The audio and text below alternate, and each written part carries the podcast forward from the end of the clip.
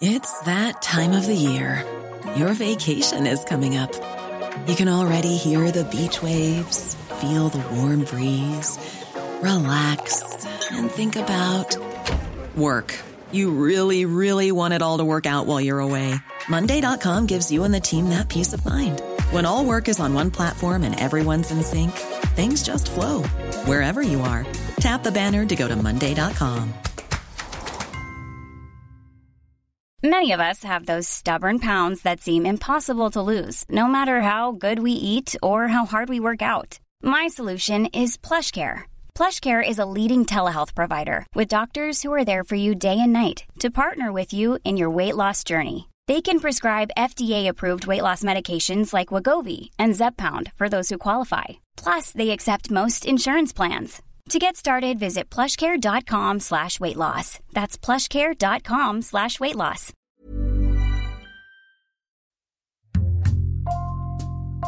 Bonjour, c'est Jules Lavie pour Code Source, le podcast d'actualité du Parisien.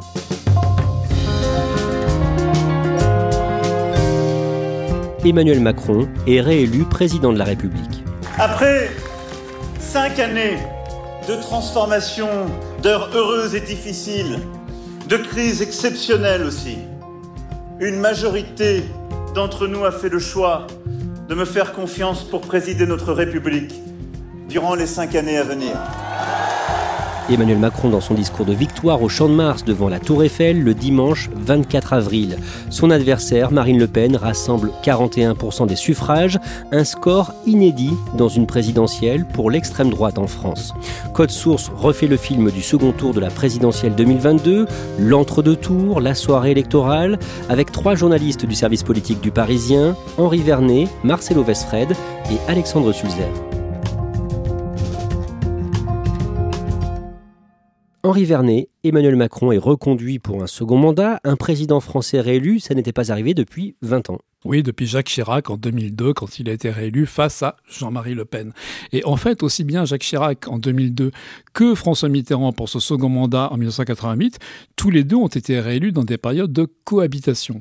Donc en fait, c'est carrément la première fois depuis le début de la Ve République qu'un président sortant est réélu en dehors de la cohabitation pour être tout à fait exact, c'était aussi le cas du général de Gaulle en 1965, sauf que pour son premier mandat, il n'avait pas été élu au suffrage universel qui n'a été introduit qu'en 1962. En même temps, c'est une victoire en demi-teinte pour Emmanuel Macron. 58% des suffrages contre 66 il y a 5 ans. Et surtout, le scrutin est marqué par une forte abstention, 28%, et beaucoup de votes blancs ou nuls. Une abstention record, elle aussi. Alors là encore, il faut remonter très loin pour trouver un tel taux, un second tour de la présidentielle, qui est quand même l'élection suprême dans notre système de la Ve République. Il faut remonter à 1969. Alors à l'époque, il n'y avait pas vraiment d'enjeu, parce que c'était un deuxième tour entre deux candidats de droite euh, Georges Pompidou à Alain Poher, bonnet blanc et blanc bonnet, comme avait dit le candidat communiste à l'époque. Dans ce podcast, on refait le film de la campagne de l'entre-deux tours. On remonte donc dans le temps, deux semaines plus tôt. Le dimanche 10 avril, c'est le résultat du premier tour. Emmanuel Macron et Marine Le Pen qualifiés pour le second tour de la présidentielle. Emmanuel Macron 28,6%, Marine Le Pen 24,4%. Vous voyez, regardez dans les quartiers généraux, dans les états-majors, les réactions. Euh, regardez Marcelo Vesfred, l'élément marquant de ce premier tour, c'est le score important du troisième homme, Jean-Luc Mélenchon, 22% et plus de 7 700 000 voix. Oui, Emmanuel Macron était à, au Touquet ce jour-là. Il rentre euh, tardivement euh, sur Paris. Là, il s'enferme à l'Elysée avec quelques conseillers et un ou deux ministres. Et ils analysent ce bon euh, de Jean-Luc Mélenchon. Alors, on savait que Jean-Luc Mélenchon arriverait troisième. Hein, C'était ce qu'indiquaient tous les instituts de sondage. Mais la surprise, c'est qu'il est haut. Il, il y a eu un effet de vote utile très fort. Et donc, il va falloir parler à cet électorat. Et c'est là où Emmanuel Macron décide de changer son fusil d'épaule et au lieu de faire une campagne vraiment axée sur l'électorat à sa droite, il va changer et braquer les projecteurs vers la gauche. Alexandre Tulzer, Marine Le Pen va elle aussi essayer de s'adresser euh, à ses électeurs? Oui, bien sûr. Elle considère que dans les patriotes, il y a une part d'électorat de gauche attachée aux questions sociales et elle a déjà fait campagne euh, au premier tour en essayant de s'adresser à cet électorat populaire. Alexandre Sulzer, au soir du premier tour, beaucoup de spécialistes estiment que cette fois-ci, Marine Le Pen peut potentiellement gagner cette élection. Elle a effectivement des réserves de voix non négligeables avec Éric Zemmour qui fait 7%, résultat décevant, mais ça lui fait une réserve de voix qu'elle n'avait pas eue en tout cas en 2017. Et dans l'électorat de Jean-Luc Mélenchon, une part non négligeable ne va pas forcément se reporter sur un vote Emmanuel Macron, ce qui peut lui bénéficier, c'est ce qu'on appelle une sorte d'abstention différentielle, elle peut profiter de la non-mobilisation de l'électorat de Jean-Luc Mélenchon contre elle. Dès le lendemain du premier tour, Emmanuel Macron est en déplacement dans le département du Nord, à Denain et Carvin, et il s'adresse là à un électorat populaire. Sur place, Marine Le Pen a fait de très bons scores. Il infléchit sa position sur l'âge de départ à la retraite. Que dit-il en résumé? Alors il va tenter de ne pas se dédire complètement, mais d'introduire l'idée que sa réforme, le report de l'âge légal à 65 ans, pourrait, on pourrait s'arrêter à 64 ans, on pourrait faire ce qu'il appelle une clause de revoyure. Il le dit sans le dire, il l'assume sans l'assumer, c'est un peu flou, mais ça commence à marquer une inflexion. Alexandre Sulzer, de son côté, Marine Le Pen est en visite à Soucy, dans Lyon, ville où elle est arrivée largement en tête. Elle vient y parler ruralité et pouvoir d'achat est un peu pris de court par Emmanuel Macron qui lui retourne très vite sur le terrain de façon très offensive comme vient de le dire Marcelo et elle euh, improvise un déplacement qu'elle n'avait pas du tout prévu qui sur la forme ensuite est extrêmement euh, banal. Elle déroule ce qu'elle a déjà fait au premier tour, c'est-à-dire un déplacement de terrain sur le thème du pouvoir d'achat au plus près de son électorat. Alors que cette campagne de l'entre-deux tours vient de débuter, est-ce que beaucoup d'hommes et de femmes politiques appellent à faire barrage au Rassemblement national? Le Front républicain, comme on l'appelle euh, traditionnellement, est une expression qui est très peu reprise par euh, la classe politique, et aussi bien du côté de la France insoumise que du côté des républicains, c'est plutôt un appel à ne pas donner une voix à Marine Le Pen. Mais ce n'est pas un appel explicite à voter Emmanuel Macron. Dire qu'il ne faut pas une voix pour Marine Le Pen, ça laisse la possibilité euh, aux électeurs de s'abstenir de voter blanc. Le lendemain, le mardi 12 avril, Emmanuel Macron est à Mulhouse, puis Strasbourg, et entre ces deux étapes, à Châtenois, dans le Bas-Rhin, il est interpellé assez violemment par un électeur. Vous êtes machiavélique, vous êtes manipulateur et vous êtes menteur en plus.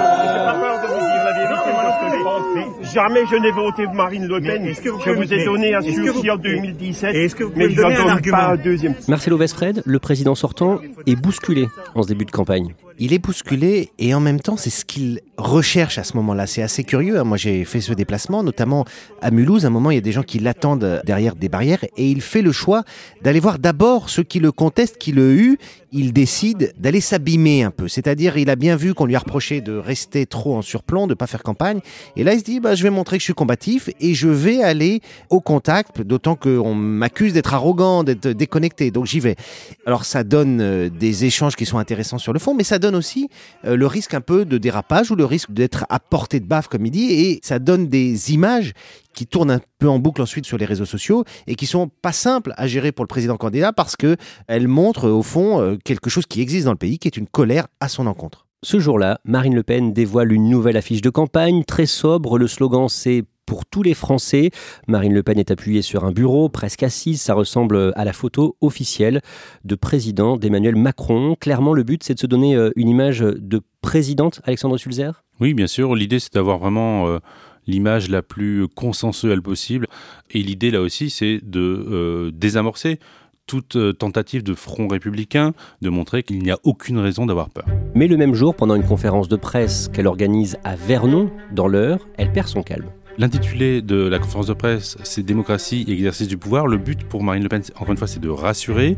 Elle veut euh, montrer euh, aux gens qui auraient peur de voter euh, en faveur d'une candidate d'extrême droite que la démocratie sera respectée, qu'elle aura même un usage plus démocratique du pouvoir qu'a eu Emmanuel Macron via les référendums, via la proportionnelle. Mais l'effet recherché n'est pas atteint parce que à la fin de la conférence de presse, elle est interrogée par certains journalistes sur son refus d'accréditer des confrères de l'émission de TMC euh, quotidien. Et là, elle assume euh, le tri qu'elle fait. Cela fait des années, si, si, si, si, c'est moi, c'est moi qui décide. Là, pour le coup, c'est moi, vous voyez, c'est... Ah ben oui, oui, non, mais il n'y a pas de problème.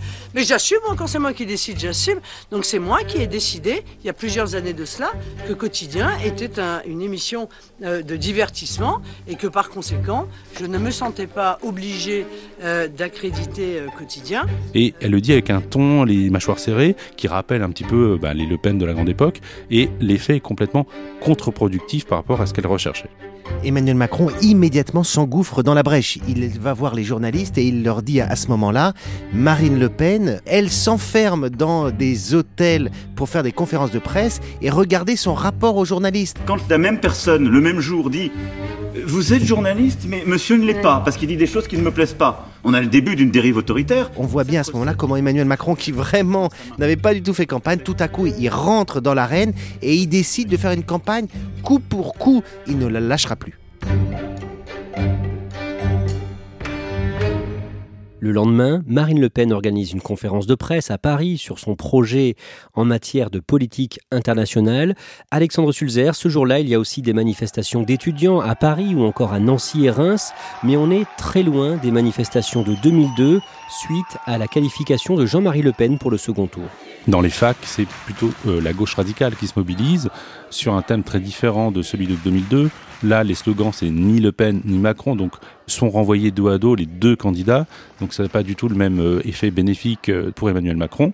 En revanche, ce qui est vrai aussi, c'est que maintenant, dans les déplacements, Marine Le Pen perd son paratonnerre préféré. Elle avait Éric Zemmour avant le premier tour qui euh, incarnait beaucoup plus de radicalité et elle a pu finalement faire une campagne extrêmement tranquille avec très peu d'opposants. Ce n'est plus le cas à la fois dans l'heure, mais également lors de cette conférence de presse sur la diplomatie. Il y a des opposants qui s'infiltrent, qui manifestent et qui entachent son déroulé tranquille de campagne. Ce jour-là, le Parisien publie une tribune de sportifs qui appelle à faire barrage au Front National, de l'athlète Marie-Josée Pérec au basketteur Tony Parker, en passant par le handballeur Nicolas Karabatic. Marcelo Vesfred, est-ce que la société civile se mobilise? On était quand même dans une campagne où il n'y avait pas de comité de soutien, où les artistes étaient restés très loin de tout ça. Et là, face à la menace d'une extrême droite au pouvoir, il commence à y avoir une mobilisation. Et ce sera le début d'une série de tribunes, des artistes, des féministes, des explorateurs, etc., etc. Et Marine Le Pen, elle, tout de suite, d'ailleurs, tente de désamorcer ce type d'initiative en expliquant que tout ça peut débloquer des voix en sa faveur. Elle essaie de retourner ce côté un petit peu les institutions, les personnages connus qui appellent à voter Macron. Chers amis, Marine Le Pen qui tient son premier meeting de l'entre-deux tours le jeudi 14 avril dans le Vaucluse à Avignon. Et face à cette mobilisation de la société euh, civile, euh, des, journalistes aussi, des articles de presse qui sont beaucoup plus euh, incisifs sur les dangers, les dérives potentielles de son programme, elle réutilise des mots qu'elle avait complètement enfouis dans le premier tour. Elle parle de caste, d'oligarchie, de système, c'est-à-dire qu'elle reprend des tonalités populistes qu'elle avait largement perdues. Faire barrage aussi, mes amis, à cette caste qui nous gouverne avec arrogance, ce pouvoir de quelques-uns au bénéfice de quelques-uns, ce pouvoir de l'entre-soi où règne cooptation, népotisme, qui illustre parfaitement les affaires MSC, McKinsey et bien sûr Alstom. Le 15 avril, les étudiants qui occupaient l'université parisienne de la Sorbonne ont quitté les lieux. La mobilisation aura duré une trentaine d'heures. Marine Le Pen, comme Emmanuel Macron, ont d'ailleurs dénoncé les blocages dans les universités. Marcelo Vesfred, le samedi 16 avril, dans l'après-midi, Emmanuel Macron est en meeting à Marseille depuis le jardin du Pharaon. Merci d'être là à Marseille Et il présente le second tour comme un choix de civilisation face aux dangers de l'extrême droite. Cette fierté française, c'est cela ça n'est pas le grand rabougrissement, ça n'est pas la grande division, ça n'est pas la grande séparation qui consisterait à dire à des enfants nés sur notre sol, élevés dans notre République, qu'ils n'y ont plus leur place et qu'ils n'y ont plus leur droit. Dans ce meeting du Faro, il n'y a pas grand monde. Hein. Les organisateurs attendaient 4000 euh, personnes et en fait, euh, la pelouse est largement euh, clairsemée, mais des belles images et surtout, ils profitent de ce moment pour faire un nouveau virage. Cette fois-ci, c'est un virage sur l'écologie. Il propose que s'il est élu, il promet qu'il y aura un Premier ministre qui sera chargé de la planification écologique. Il reprend en gros les termes qui sont au cœur du projet de Jean-Luc Mélenchon. L'idée, elle est simple, c'est d'arriver à capter le maximum cet électorat en utilisant des idées qui étaient dans le programme de Jean-Luc Mélenchon. Alors, la politique que je mènerai dans les cinq ans à venir sera donc écologique ou ne sera pas?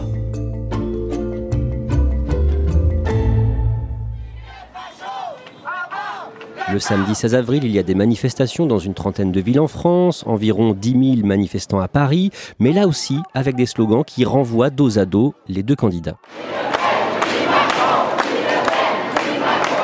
Alexandre Sulzer, le lundi 18 avril, Marine Le Pen est dans le Calvados, à Saint-Pierre-en-Auge, où elle est arrivée en tête au premier tour, et elle revient sur son idée d'interdire le voile islamique dans l'espace public. Elle revient sur les modalités de cette interdiction en expliquant que finalement cette interdiction vise à protéger les jeunes femmes de l'emprise des islamistes, mais que finalement les personnes âgées, euh, les femmes plus vieilles qui le portent, c'est pas vraiment elles qui sont visées, ce qui laisse euh, le doute sur le, le fait qu'elle ait vraiment la volonté de l'imposer à tous elle entretiendra toujours un peu un flou sur sa volonté là-dessus, pris un peu au piège quand même entre la volonté encore une fois de parler à l'électorat de Jean-Luc Mélenchon, mais aussi le fait de ne pas perdre celui d'Éric Zemmour. Le mardi 19, Jean-Luc Mélenchon est l'invité de BFM TV et Marcelo Vesfred, il se positionne pour les législatives qui approchent. Oui, c'est plutôt une surprise parce qu'on pensait que c'était terminé. Il avait dit qu'il arrêterait sa carrière.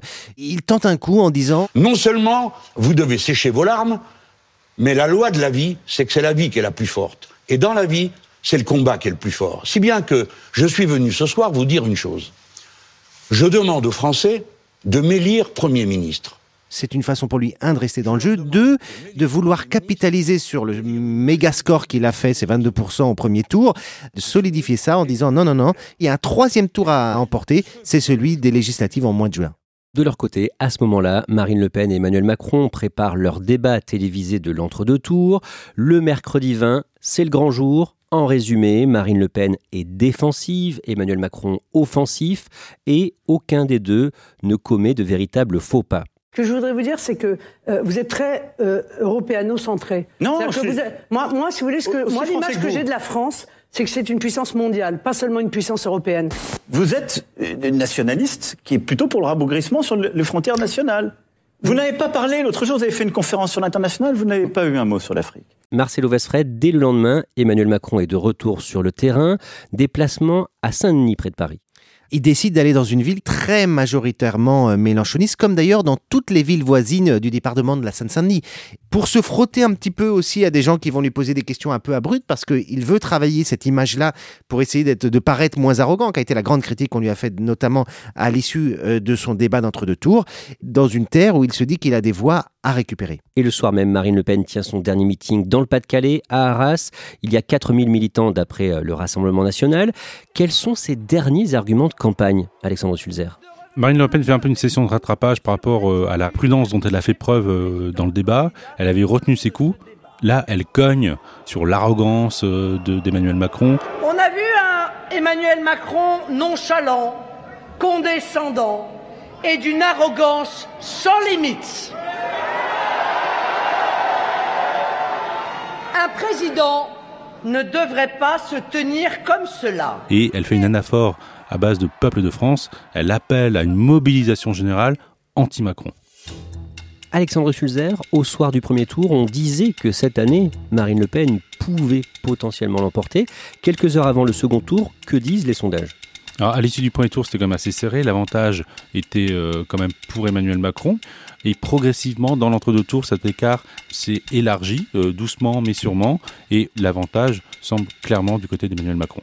Marcelo Vesfred, cet écart plus large dans les enquêtes d'opinion, aujourd'hui, vendredi 22 avril, est-ce que ça ne risque pas de démobiliser celles et ceux qui pourraient avoir envie de faire barrage au Rassemblement national? Ça a été l'une des préoccupations majeures de l'équipe euh, Macron du début jusqu'à la fin. C'est-à-dire comment faire en sorte que ces gens, le 24 avril, fassent barrage à Marine Le Pen. Et la stratégie a été de rediaboliser au maximum Marine Le Pen pour montrer qu'il y avait un risque d'arriver de l'extrême droite au pouvoir. Ça a été le fil directeur de la campagne d'Emmanuel Macron pendant cet entre-deux tours. Dimanche 24 avril, 20h, le résultat du second tour de la présidentielle 2022 est dévoilé. Emmanuel Macron qui est réélu avec 58,2% des voix. Henri Vernet, on parlait au début de ce podcast d'Emmanuel Macron. Marine Le Pen, de son côté, ne réussit pas son pari de remporter l'élection présidentielle pour sa troisième candidature, mais elle progresse par rapport à 2017, environ 41% des suffrages exprimés, contre un peu moins de 34 il y a 5 ans. Henri Vernet, pour l'extrême droite en France, à la présidentielle, 41%, c'est du jamais vu. C'est un niveau qui n'a jamais été atteint. C'est une première complètement dans notre Ve République. Et on peut dire que c'est vraiment un signal d'alarme qui est lancé par tous ces électeurs. Sont-ils d'extrême droite? D'ailleurs, non, on peut sans doute pas dire cela. On peut dire qu'ils choisissent une candidate qui est populistes, qu'ils sont en colère, qu'ils ont une défiance, de grandes attentes vis-à-vis d'un système politique dont ils s'estiment exclus. C'est aussi un vote de défiance contre un président qui ne représente pas leurs intérêts, leurs attentes, qui est trop tourné vers une France plutôt des milieux aisés, plutôt de ceux qui vont bien dans la mondialisation. Il faut rappeler qu'en 2002, par exemple, Jean-Marie Le Pen avait fait au second tour 17,8% des suffrages. Marine Le Pen fait un carton en Outre-mer, près de 70% en Guadeloupe, plus de 60% en Martinique et en Guyane, près de 60% à La Réunion. Ça montre quoi? Ça montre que la colère dont je parlais à l'instant est encore plus forte dans ces départements d'outre-mer. C'est aussi le reflet, malgré tout, d'un mouvement anti-vax, anti-vaccin, qui s'est fortement exprimé pendant toute la crise du Covid et qui disait également non à la méthode Macron qui consistait justement à rendre le vaccin sinon obligatoire, en tout cas de fait incontournable. Marine Le Pen prend la parole rapidement après l'annonce des résultats, vers 20h15, en direct du pavillon d'Armenonville dans le bois de Boulogne à Paris. Devant ses partisans, elle présente son score au second tour comme une éclatante victoire. Les idées que nous représentons arrivent à des sommets un soir de second tour d'élection présidentielle. Dans cette défaite, je ne peux m'empêcher de sentir une forme d'espérance. Je poursuivrai mon engagement pour la France et les Français Henri Vernet, elle peut vraiment faire un bon résultat lors des législatives des 12 et 19 juin, ou bien est-ce qu'elle vise déjà en fait la présidentielle 2027 la seconde option est peut-être la bonne. Et c'est d'autant plus étonnant que tout au long de ces derniers mois, elle avait laissé entendre, elle avait même dit d'ailleurs qu'a priori elle ne se représenterait pas à une nouvelle présidentielle. Et dans son camp, certains la voyaient même dans sa famille, où il y a eu beaucoup de trahisons ces derniers mois, notamment au profit de son rival à l'extrême droite, Éric Zemmour. Euh, beaucoup s'imaginaient que de toute façon, elle allait laisser de côté la vie politique après un nouvel échec. Et en fait, non, elle leur a apporté euh, ce soir un cinglant démenti. D'abord, en effet, en se gargarisant pratiquement d'un score euh, qu'elle assimile elle-même à une victoire, il faut reconnaître encore une fois que dépasser les 40% pour un mouvement d'extrême droite, c'est en effet une première. Il y a là une espèce de gage de succès euh, pour son mouvement. Et les élections législatives? Et c'est ça l'annonce importante de ce soir, c'est que elle annonce carrément qu'elle va mener cette bataille des législatives. Par conséquent, nous lançons ce soir la grande bataille électorale des législatives. Je mènerai cette bataille. Je le redis, jamais je n'abandonnerai les Français. Vive la République, vive la France. Et elle dit bien que c'est elle qui sera en manette avec Jordan Bardella, son bras droit, et puis elle appelle au rassemblement du bloc euh, de droite, c'est-à-dire qu'elle vise bien évidemment le parti Reconquête, le nouveau parti euh, d'Éric Zemmour, elle vise les souverainistes de Nicolas Dupont-Aignan, elle vise également toute la frange droitière dure de LR qui est un petit peu en décomposition après la débâcle de Valérie Pécresse au premier tour. Éric Zemmour, de son côté, a appelé à l'union des droites en vue du prochain scrutin, union incluant, espère-t-il, le Rassemblement national, les républicains et son mouvement Reconquête. Jean-Luc Mélenchon s'est lui aussi exprimé en direct. Il présente Emmanuel Macron comme, je cite, le plus mal élu des présidents de la Ve République, et le leader insoumis exhorte ses partisans à lui donner une majorité à l'Assemblée nationale. Le troisième tour commence ce soir. En vous appelant à m'élire comme Premier ministre, je vous appelle en vérité à faire vivre un nouvel avenir en commun pour notre peuple. Henri Vernet, Jean-Luc Mélenchon rêve d'une cohabitation avec lui à Matignon. Est-ce qu'il peut vraiment rassembler la gauche lors de ce scrutin? Ça paraît difficile, tant cette gauche entre les écologistes, les socialistes et même les communistes, les alliés traditionnels de l'insoumis Jean-Luc Mélenchon, sont apparus totalement divisés. Ils ont passé toute la campagne à se jeter des anathèmes les uns les autres. Ils ont souvent fait campagne, que ce soit Madame Hidalgo, Yannick Jadot, même Fabien Roussel, dans une certaine mesure. Ils ont davantage passé de temps à taper les uns sur les autres, et notamment tous sur Mélenchon, plutôt qu'à avancer leur propre programme. Donc les voir euh, d'ici aux législatives de juin s'unir et former euh, cette espèce de bloc qui pourrait amener euh, euh, Jean-Luc Mélenchon à être élu, comme il dit, Premier ministre, on peut en douter.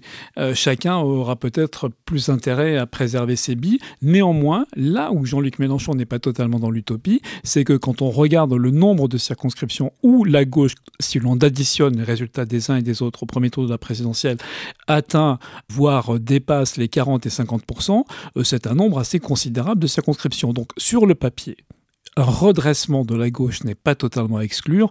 En revanche, cette idée de Mélenchon, son fameux Élysée-moi Premier ministre, outre que ça ne correspond pas du tout au système politique français, on n'élit pas un Premier ministre, de toute façon, outre cela, ça paraît de toute façon quand même euh, très très difficile à atteindre. Peu après 21h30, entouré d'une vingtaine d'enfants, Emmanuel Macron et son épouse Brigitte arrivent au Champ de Mars dans le 7e arrondissement de Paris au son de l'Ode à la joie de Beethoven, l'hymne européen. C'est là, devant la Tour Eiffel, que l'entourage du président a préparé une fête. Il y a entre 2000 et 3000 sympathisants.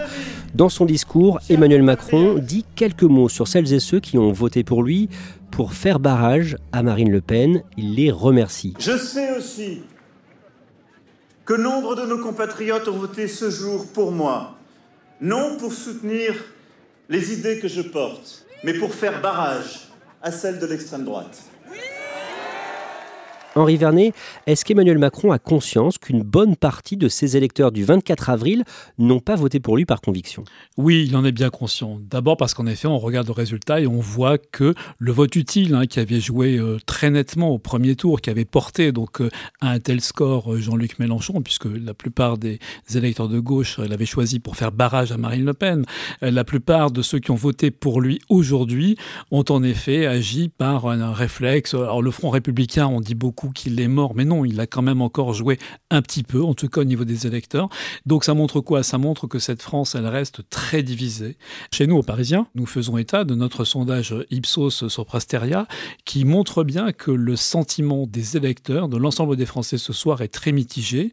77% d'entre eux s'attendent à ce qu'il y ait dans les prochains mois des troubles euh, ou des tensions dans le pays. 20% euh, d'entre eux nous disent que leur principal sentiment à l'issue de cette réélection, c'est un sentiment de déception alors que 20%, le même chiffre, sont soulagés, et 18% se disent même en colère. Donc on voit bien que c'est un pays qui est tout sauf apaisé, qui reste assez fracturé, et ce soir, dans sa première intervention, Emmanuel Macron a des mots justement pour tenter de penser ses plaies. En tout cas, il dit euh, qu'il va s'y atteler, que en quelque sorte, le score ce soir de l'extrême droite l'oblige à faire une politique de main tendue envers tous ceux qui soit ont voté contre lui, soit ne se sont pas déplacés aux urnes. Et il promet, je cite, une ère nouvelle et une méthode refondée dans sa gestion du pays. À quoi il faut s'attendre? Sans doute déjà beaucoup plus de concertation, concertation avec la société civile, avec les partenaires sociaux. C'est vraiment ce qui a été reproché à Emmanuel Macron lors du premier quinquennat, c'est cette gestion très verticale des questions, euh, cette euh, espèce presque d'autoritarisme parfois et absence totale de concertation avec en gros les, forces vives, la société civile du, du pays. Il faut également s'attendre à ce qu'il redonne beaucoup plus de place à la vie politique, au Parlement, à la vie des partis politiques, qui sont en plus atomisés, en tout cas pour les vieux partis de gouvernement, les républicains, le PS. Or, ce sont quand même des partenaires traditionnels. Donc il faut que tout cela se remette à marcher ensemble, que tous aient leur mot à dire. Justement, aujourd'hui, tout le monde pense aux législatives des 12 et 19 juin. C'est ce scrutin qui va déterminer la nature du second quinquennat Macron? Oui, il va peser de tout son poids. Parce que soit le président verra qu'il a une majorité vraiment solide, mais comment sera-t-elle composée? Lui-même, encore une fois, a insisté sur cet esprit d'ouverture. Il veut euh, former une espèce de, de, grande famille républicaine, centriste, libérale, mais ça irait jusqu'aux sociodémocrates à gauche et à la droite, à la frange, disons, plutôt libérale sur le plan économique des républicains. Donc il a besoin de cette famille forte, mais évidemment, il faudra compter avec le poids des oppositions. Alors on verra bien si Jean-Luc Mélenchon réussit ou non son pari d'avoir un bloc Premier ministre, disons. Euh, si à droite, l'alliance de toutes les droites, en tout cas de la droite dure à laquelle a appelé Marine Le Pen euh, ce 24 avril au soir, est-ce que cela, ça peut marcher? Mais c'est vrai que de cet équilibre des forces, de ces nouveaux rapports de force, se jouera le sort du deuxième quinquennat. Merci à Henri Vernet, Marcelo Vesfred et Alexandre Sulzer. Rendez-vous sur leparisien.fr pour nos reportages, nos analyses et les résultats du second tour de la présidentielle, ville par ville. Cet épisode de Code Source a été préparé par Sarah Amni, production Raphaël Pueyo et Thibault Lambert, réalisation Julien Moncouquiole. Code Source est le podcast d'actualité du Parisien. Nous publions un nouvel épisode chaque soir de la semaine pour n'en rater aucun. N'oubliez pas de vous abonner sur votre appli audio préférée.